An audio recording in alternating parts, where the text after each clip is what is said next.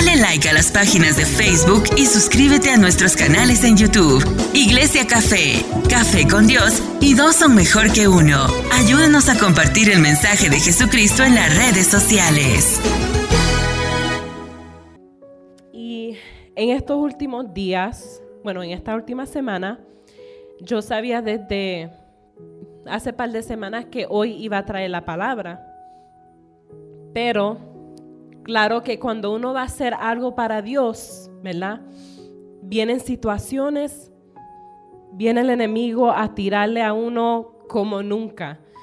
Y les digo que al principio cuando yo comencé a predicar, no me ocurría esto como ahora, sino que yo hacía mi prédica, y llegaba aquí al altar o a, la iglesia que estábamos para traer la palabra y no pasaba por tantos procesos como ahora.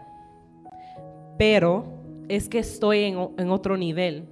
No estoy en el nivel a donde yo estaba antes.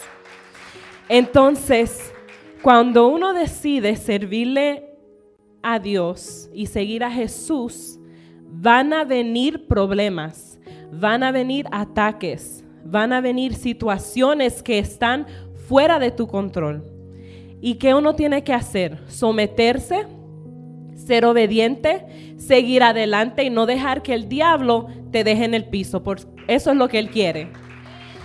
Y yo dije, bueno, con cada problema que ocurrió en esta semana, yo primeramente no me sentía muy bien de salud. Me empezaron unos mareos que solo me dan cuando es, estoy embarazada, pero no estoy embarazada. No es eso.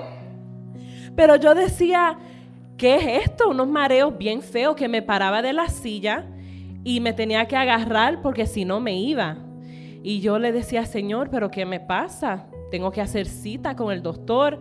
No sé, porque yo, gracias a Dios, estoy saludable, no tengo condiciones médicas. Entonces para mí es algo diferente. Pero nada, seguí adelante, más no me sentía bien en esos días y se me enfermó mi chiquito, Jonah. No lo ven aquí porque el viernes llegó de la escuela con fiebre y me decía que no estaba enfermo, que no estaba enfermo. Yo lo veía raro porque llegó de la escuela con ojeras y se puso a dormir.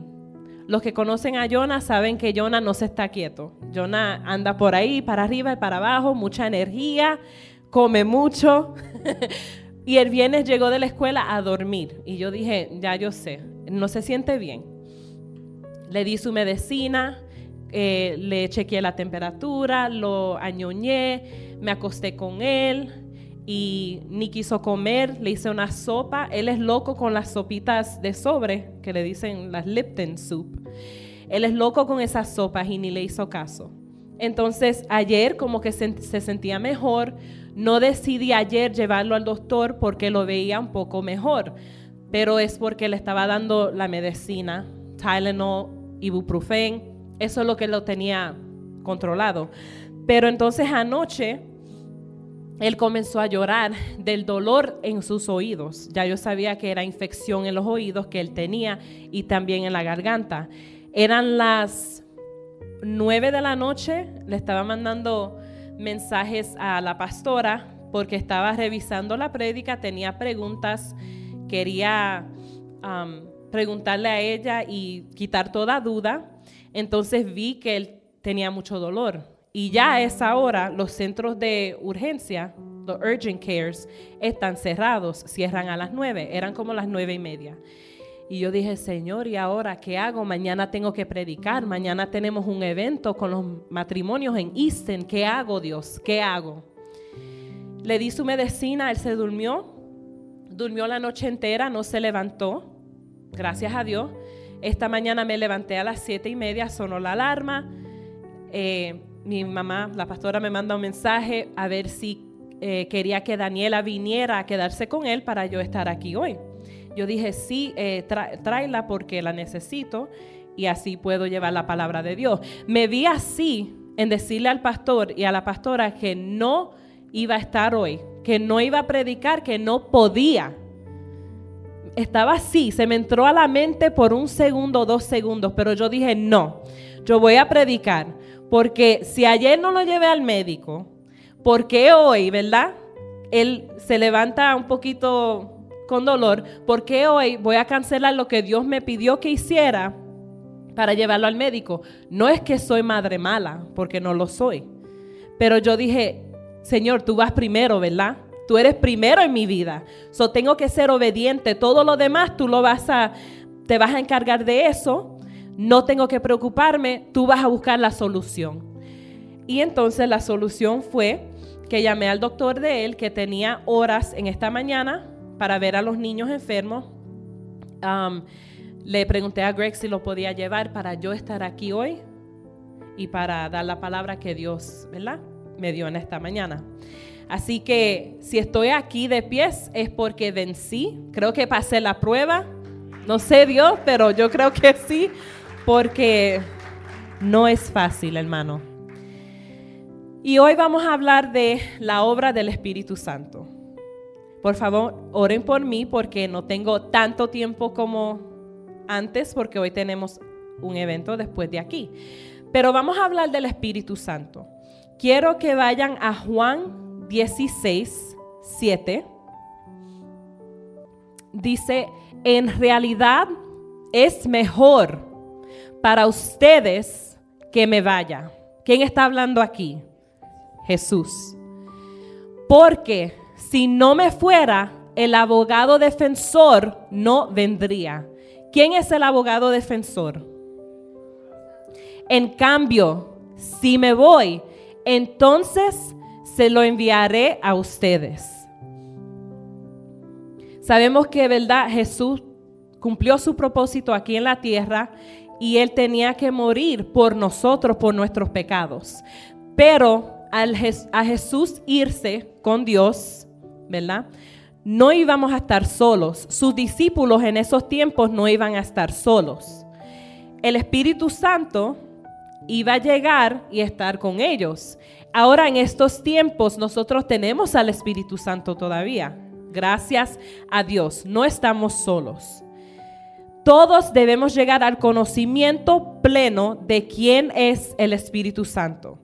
Él es una promesa de Dios. Una promesa. Y Dios cumple promesas, ¿verdad? Es a quien Jesús envió como consolador. El Espíritu Santo tiene sentimientos, al igual que nosotros. Y Él nos consola cuando estamos tristes, cuando estamos enojados, deprimidos, sufriendo. Él nos consola. Y vamos a aprender de los siguientes elementos que nos ayudarán a conocerlo mejor. Lo primero es, el Espíritu Santo unge con poder. Amén. En Hechos 10, 38. Y saben que Dios ungió a Jesús de Nazaret con el Espíritu Santo y con poder. Después Jesús anduvo haciendo el bien y sanando a todos los que eran oprimidos por el diablo, porque Dios estaba con él. Aquí vemos que el apóstol Pablo dijo que Jesús es la cabeza de la iglesia. Los que vienen a los estudios bíblicos ya se tienen que saber eso porque lo hemos hablado, lo hemos practicado, lo hemos enseñado tantas veces. Sabemos que Jesús es la cabeza de la iglesia. Y los que hemos creído en Cristo somos su cuerpo. Nosotros, los que creemos en Jesús, somos el cuerpo. Estamos unidos a Jesús. Entonces la unción empieza en la vida de Jesús como cabeza, ¿verdad? Pero va descendiendo a cada uno de sus hijos. Somos parte del cuerpo. La unción de Jesús viene, es como si alguien te echa agua por encima de la cabeza, te vas a mojar completa o completo. Te vas a mojar el pecho, aquí, la espalda, los brazos, quizás las piernas si es mucha agua.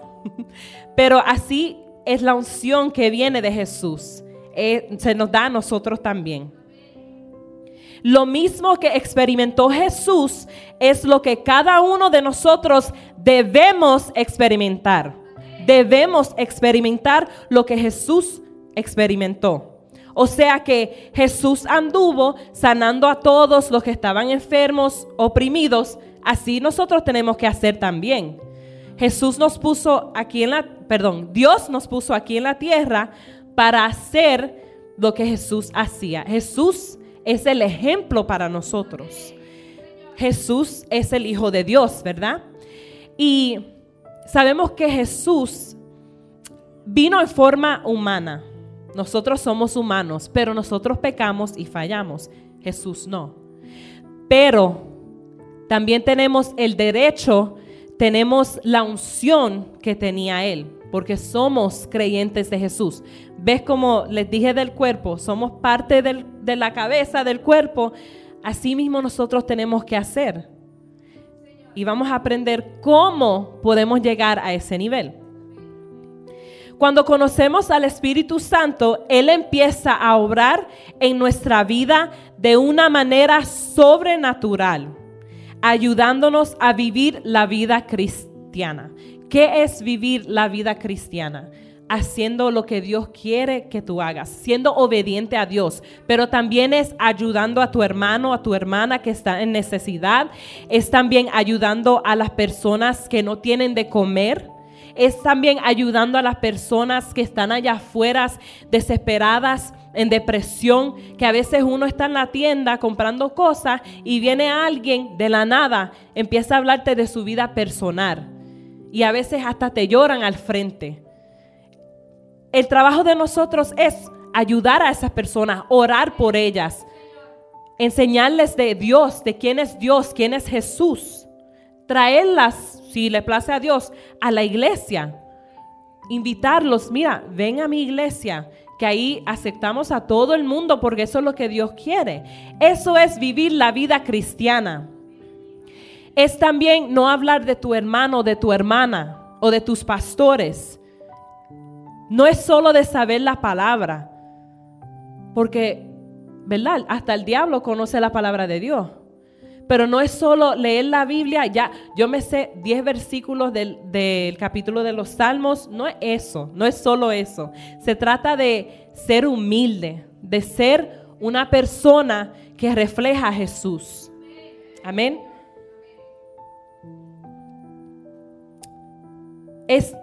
Cuando tenemos al Espíritu Santo es también crecer en la relación con Él hasta alcanzar la plenitud total de la estatura del Señor Jesucristo.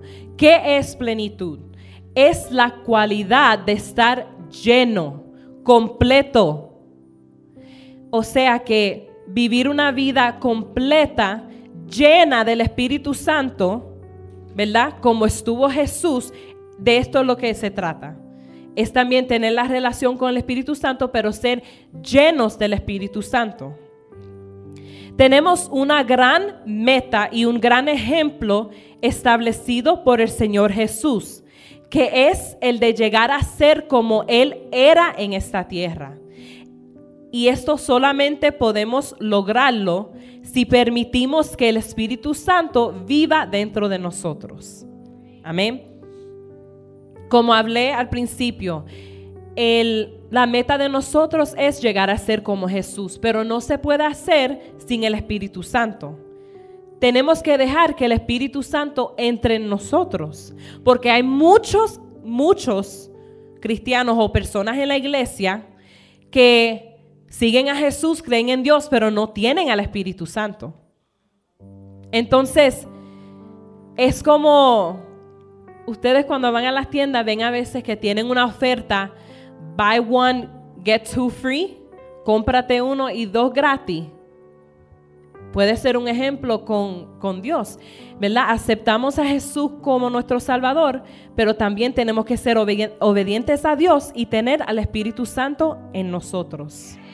No puede ser, ah, déjame solo seguir a Jesús. No, es los tres o nada.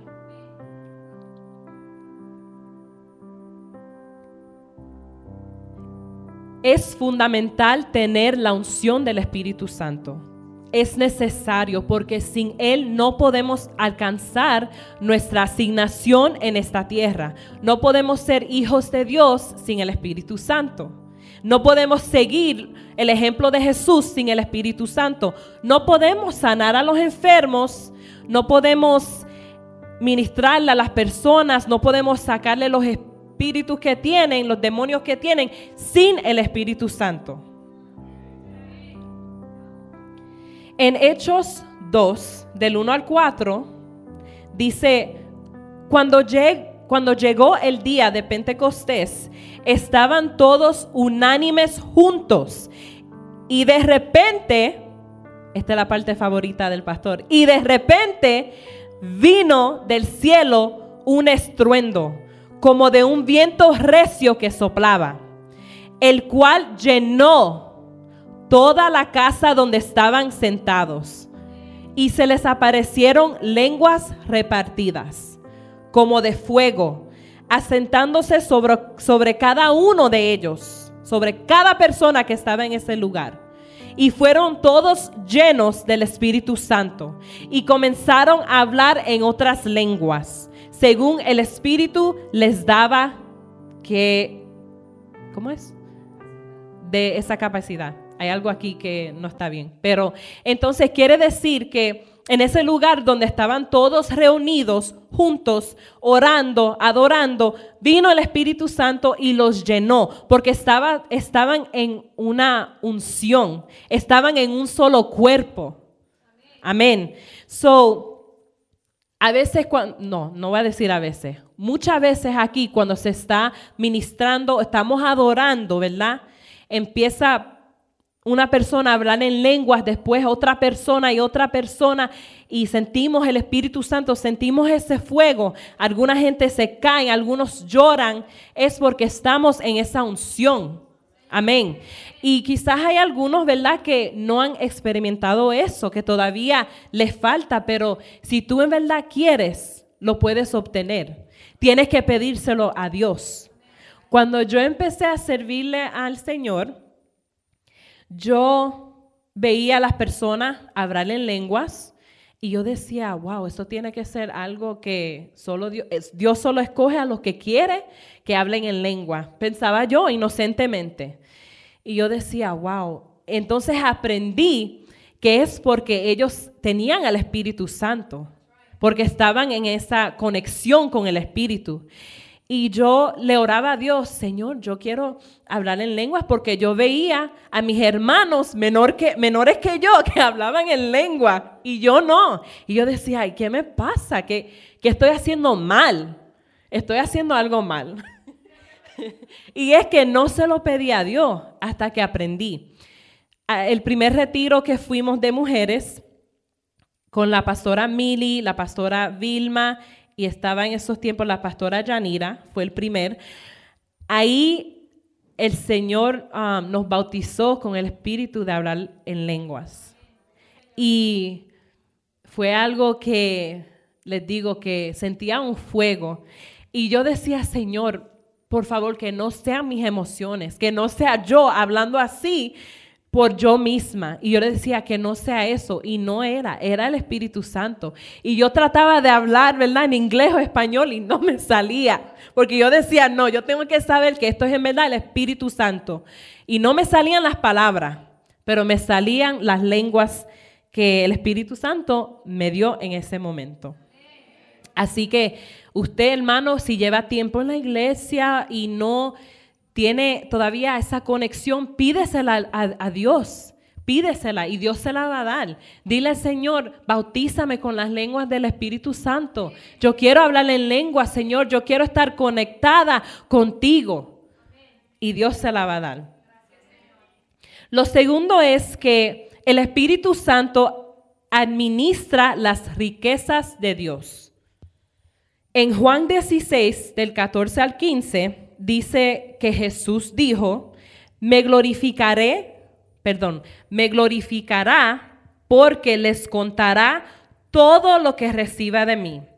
Todo lo que pertenece al Padre es mío. Por eso dije, el Espíritu les dará todo lo que reciba de mí. El Espíritu Santo es el único administrador de las riquezas divinas.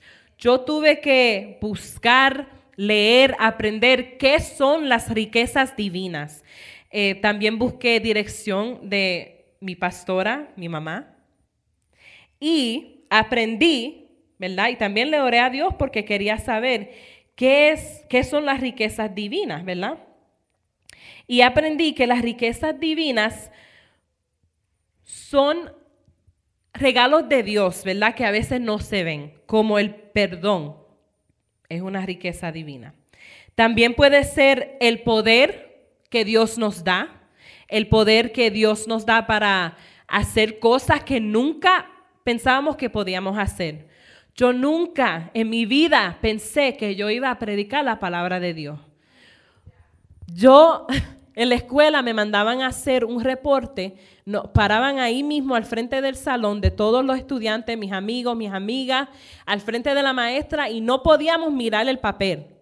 Teníamos que darle un reporte de lo que estábamos estudiando, de nuestro proyecto, y yo lo hacía muy bien. Entonces ahora yo veo que Dios me estaba preparando. Dios me estaba preparando desde niña para poder un día llegar aquí y predicar su palabra. Eso es por el poder de Dios, porque si fuera por mí, no.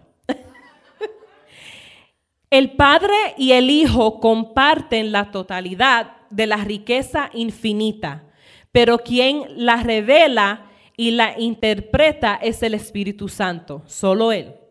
Y para entender mejor ese concepto, debemos saber que Dios tiene todo lo que el hombre pueda necesitar. Dios lo tiene.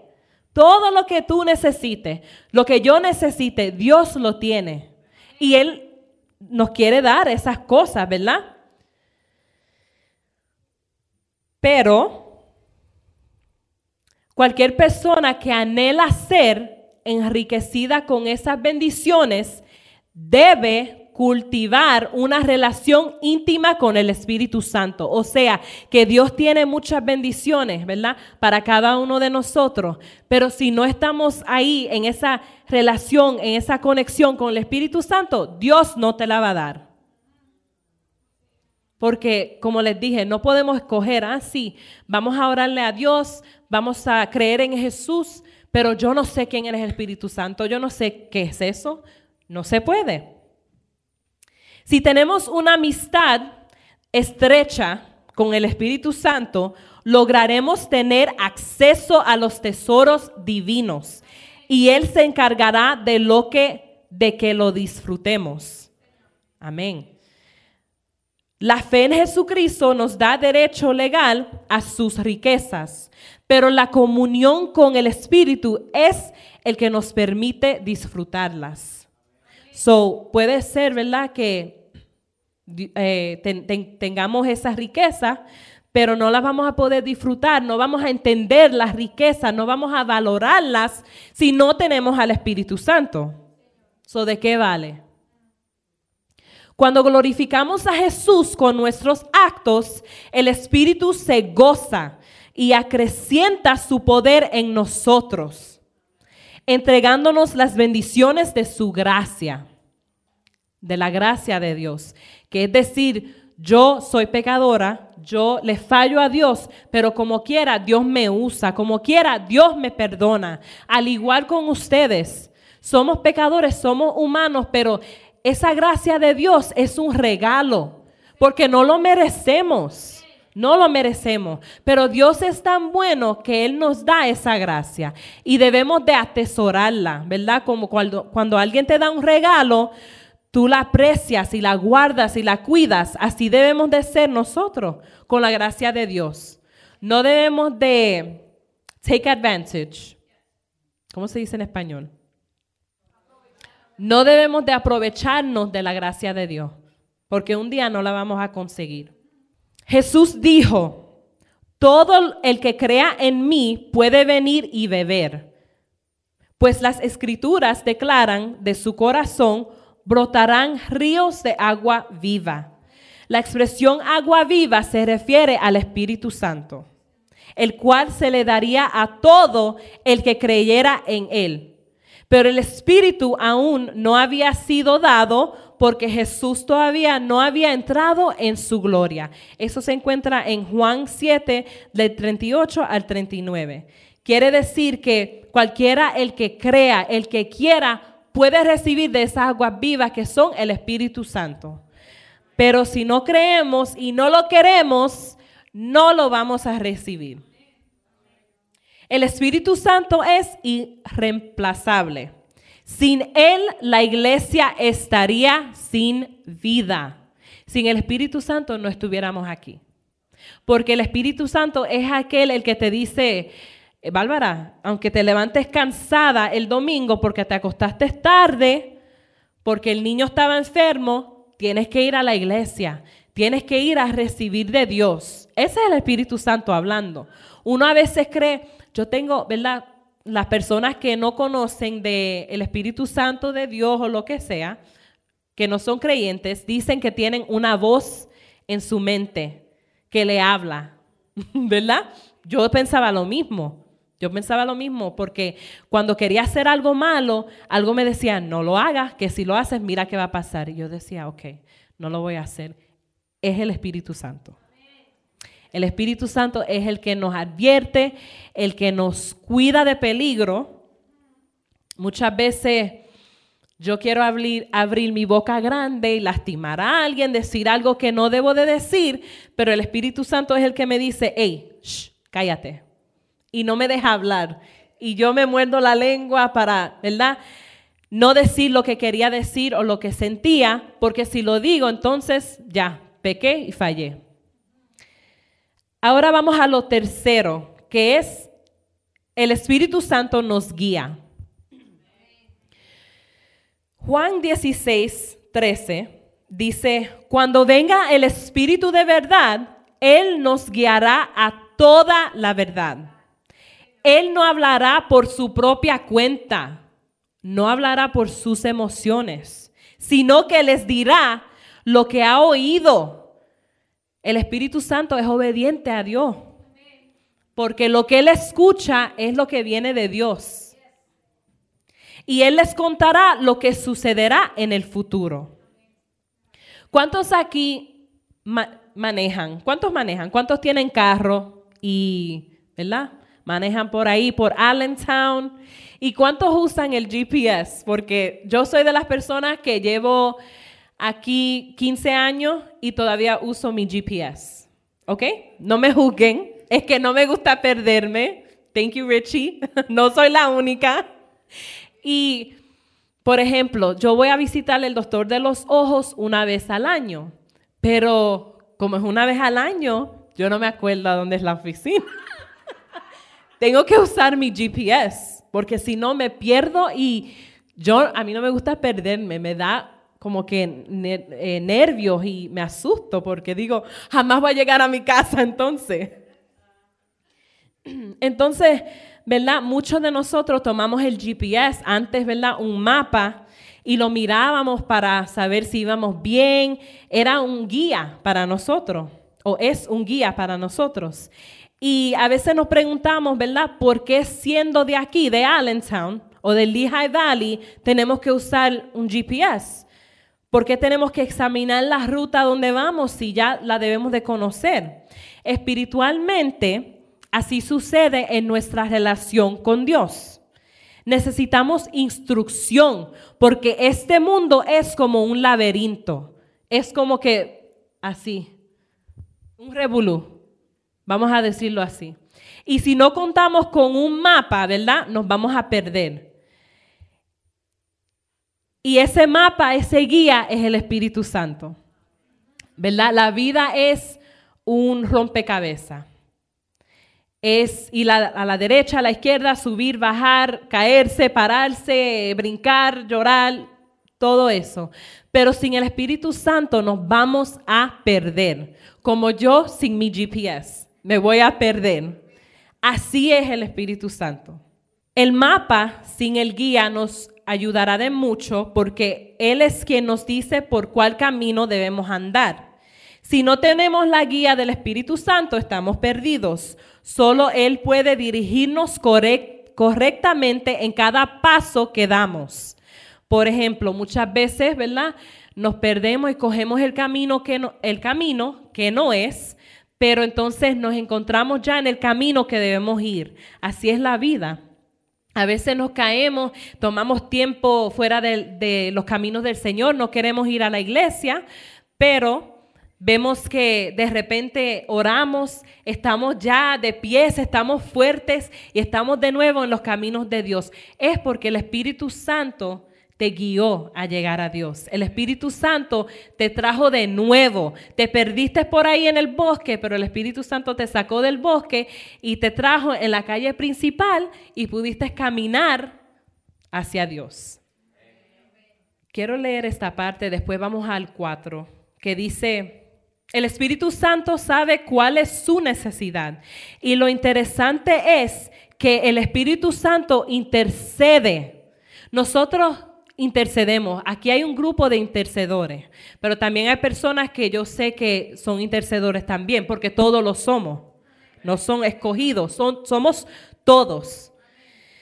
Y el Espíritu Santo intercede con gemidos indecibles. Cuando yo leí esto, yo dije, ok, tengo que ir a buscar qué son gemidos indecibles. Es decir, que la intercesión del Espíritu Santo es el ir delante de Dios por nosotros y llorarle a Dios sin palabras. O sea que no se entiende lo que el Espíritu Santo está diciendo, pero Dios lo entiende y Dios sabe y conoce lo que el Espíritu Santo le está diciendo a él.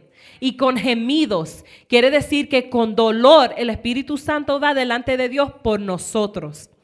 Porque muchas veces estamos adoloridos, estamos ya que no podemos seguir adelante, que estamos sin fuerza, caídos al, piso.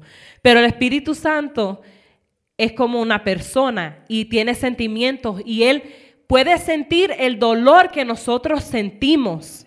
Entonces Él va delante de Dios, porque nosotros todavía no podemos estar delante de Dios, pero gracias al Espíritu Santo, Él va por nosotros y Él va y le da la queja a Dios. Él va y llora por nosotros. Y anoche cuando yo leí esto y lo pude masticar, lo pude tragar, lo pude pensar bien, también busqué, dirección de la pastora y yo dije, wow, nosotros, ¿verdad? Que somos tan malcriados a veces. Le fallamos a Dios y le fallamos al Espíritu Santo, lo contristamos. We disappoint the Holy Spirit. Hacemos cosas, decimos cosas a veces que el Espíritu Santo se entristece. Y yo digo, y mira, no importa lo que hacemos, no importa lo que digamos, Él como quiera va delante de Dios por nosotros. Yo quería llorar cuando yo leí eso y lo pude entender. Cuando Dios me reveló lo que Él quiere decir aquí, yo quería llorar. Y hasta le dije a, a mi mamá, ¿cómo yo voy a predicar esto? Voy a estar llorando. la hora entera que vaya a predicar, pero es porque Dios estaba, la palabra me estaba ministrando a mí para yo poder traerla hoy. Gracias a Dios. El número cuatro dice que el Espíritu Santo nos revela los secretos divinos. En Deuteronomio, esa palabra, esa palabra hay que decirla suave, Deuteronomio 29, 29 dice, las cosas secretas pertenecen a Jehová nuestro Dios, mas las reveladas son para nosotros y para nuestros hijos para siempre. En Hechos 1 del 6 al 8 dice, Señor, restaurás el reino a Israel en este tiempo. Y les dijo, no os toca a vosotros saber los tiempos a las sazones que el Padre puso en su sola potestad, pero recibirás poder cuando haya venido sobre nosotros el Espíritu Santo. Y, y, seremos testigos en Jerusalén, en toda Judea, en Samaria y hasta lo último de la tierra. La palabra de Dios tiene secretos que solo el Espíritu Santo puede dar a conocer. Por eso es que mucha cuando alguien predica la palabra de Dios, por ejemplo, si yo voy a predicar Hechos 1 del 6 al 8, Dios me va a revelar y me va, el Espíritu Santo me va a revelar y me va a dar de lo que predicar. Pero puede venir eh, la hermana Fabiola, puede predicar esa misma palabra, pero Dios le va a revelar, el Espíritu Santo le va a revelar otra cosa. Porque hay muchos secretos en la palabra de Dios. Y lo que Dios y el Espíritu Santo quieran que llevemos en ese día, en esa palabra, es lo que Él nos va a dar. Él no me va a dar lo mismo a mí que le va a dar a Fabiola, a Eileen, a Greg, a la hermana Blanca. No es así. Muchos viven con interrogantes sobre cuándo, sobre cuándo será la venida de Cristo, cuándo vendrá el anticristo, cuándo eh, va a suceder la manifestación de la bestia, del falso profeta, todo lo que está escrito en la Biblia, muchos se preguntan, ¿verdad? Pero Jesús nos, nos responde que no nos toca a nosotros conocer los tiempos, no nos toca a nosotros. Nosotros no somos los que vamos a decir, Jesús viene en dos años. No nos toca. Por eso cuando usted lea que digan, ¿verdad?, en noticias falsas que Jesús viene mañana, la semana que viene, en el año 2000, ya estamos en el 2023, supuestamente decían que Jesús venía en el año 2000, han pasado 23 años, todavía Jesús no ha llegado. No podemos adivinar, no podemos eh, decir que viene en este año, porque no nos toca a nosotros, no es el trabajo de nosotros. Pero debemos saber que recibimos poder cuando haya venido sobre nosotros el Espíritu Santo. Aunque no nos toca conocer esos tiempos, el Espíritu Santo nos da poder, ¿verdad? Nos puede dar revelación y necesitamos ese poder que el Espíritu Santo nos quiere dar. El Espíritu Santo es quien transforma su corazón en un solo momento, convirtiéndolo de una persona derrotada a una persona triunfadora y de éxito. Cuando yo, antes de venir a los pies de Jesús, yo era tranquila, ¿verdad? Más o menos. No era tan rebelde, pero yo me sentía deprimida, me sentía triste. Yo me levantaba en la mañana y yo no me quería levantar. Me quería quedar en mi cama, no quería ir a trabajar, no quería ir a la escuela. Yo no quería hacer nada. Quería estar en mi cama llorando, eh, no sé, en el teléfono, viendo la televisión. No quería hacer nada. Todo me pesaba. Y aunque yo quizás, si tú me mirabas, yo no lo, no lo presentaba de esa manera, adentro me sentía vacía. Me sentía, no sé, de una manera mal. Yo decía, Señor, yo no quiero vivir una vida amargada ya. Me sentía gastada. Entonces pude llegar a conocer a Jesús y a Dios y dejé que el Espíritu Santo trabajara en mí. Yo dejé que el Espíritu Santo me, que me cambiara. Yo dejé que el Espíritu Santo me quitaba lo viejo y que me entraba lo nuevo, porque yo lo permití. Si tú quieres cambiar y tú quieres que las cosas alrededor tuya cambien por lo bien, entonces tú tienes que aceptar y dejar que el Espíritu Santo te vuelva en una persona nueva. Pero si tú no lo dejas, no vas a cambiar nada, vas a seguir igual. Vas a sentirte triste todavía, deprimido, con ansiedad, Vas a sentirte como si nada cambió. Pero yo dejé que el Espíritu Santo me hiciera sentir gozo, alegría, paz. Paz es algo que yo no tuve en mi niñez. Porque mi papá, él pues era un alcohólico, también vendía drogas, se metía a drogas, llegaba a la casa los fines de semana a pegarle a mi mamá delante de mí y de mis dos hermanos. So, yo desde niña no tenía paz en el hogar. Y cuando sentía un poquito de paz y como que yo le decía, gracias a Dios porque mi papá se está portando bien, así decía yo, um, después venía otra situación. Después venía el fin de semana y mi papá llegaba ya tú sabes, a revolcar la casa, a maltratar a mi mamá, a pegarnos a nosotros por nada.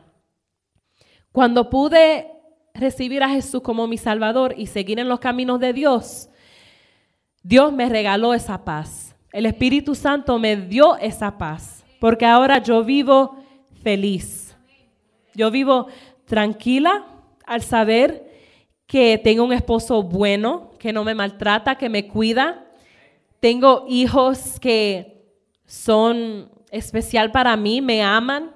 Tengo una casa, tengo, sí, son cosas materiales, pero también tengo la tranquilidad, que eso es lo que yo anhelaba mi corazón. Eso es lo que yo más anhelaba. No me importaba la ropa, los zapatos, el carro, no. Yo solo quería sentirme bien. Quería sentirme como Dios quiere que yo me sienta. Lo último es que el Espíritu Santo quebranta el poder del enemigo. En Lucas 4:36 dice, estaban todos maravillados y hablaban uno a otros diciendo, ¿qué palabra es esta que con autoridad y poder manda a los espíritus inmundos y salen? Jesús es el que sacaba, ¿verdad?, esos espíritus, demonios de las personas y todos andaban maravillados. ¡Wow! ¿Quién es ese? ¿De qué son esas palabras, verdad? Y Vemos aquí que con la palabra de autoridad y con la unción del Espíritu Santo, Jesús pudo hacer esas cosas. Lo que Dios quería, lo que él hiciera, que viniera a la tierra y sanara a las personas de enfermedades, de, ¿verdad? Si estaban poseídos por demonios. Y esa comunión que tenía Jesús con el Espíritu Santo y con Dios es, era la presencia genuina que es lo que todos debemos anhelar, una presencia genuina con Dios, no por emociones. Entonces, a nada le teme el adversario que a un creyente plenamente consagrado al Señor. El diablo corre, huye cuando un hijo de Dios reconoce la palabra y puede traer la palabra, puede decirla con voz alta, el enemigo huye. Entonces, cuando tú estés en esas situaciones, en esas dificultades, abre tu Biblia, busca un versículo y en voz alta dilo. Y vas a ver que el enemigo te va a tener que dejar. Vemos ahí que la palabra de Dios, ¿verdad? Es algo que nos ayuda a quebrantar ese poder que el enemigo se cree que tiene, porque no lo tiene. Si cultivamos una vida llena de oración en el Espíritu, el mismo Dios se encargará de levantar un cerco de protección alrededor nuestra y de nuestra familia. Cuando en verdad estamos llenos del Espíritu Santo, ¿verdad? Tenemos esa unción. Dios se va a encargar de lo demás. Nosotros solo debemos de encargarnos de lo de Dios. No tenemos que preocuparnos por nuestra familia, nuestros hijos, nuestro trabajo, la casa. No debemos.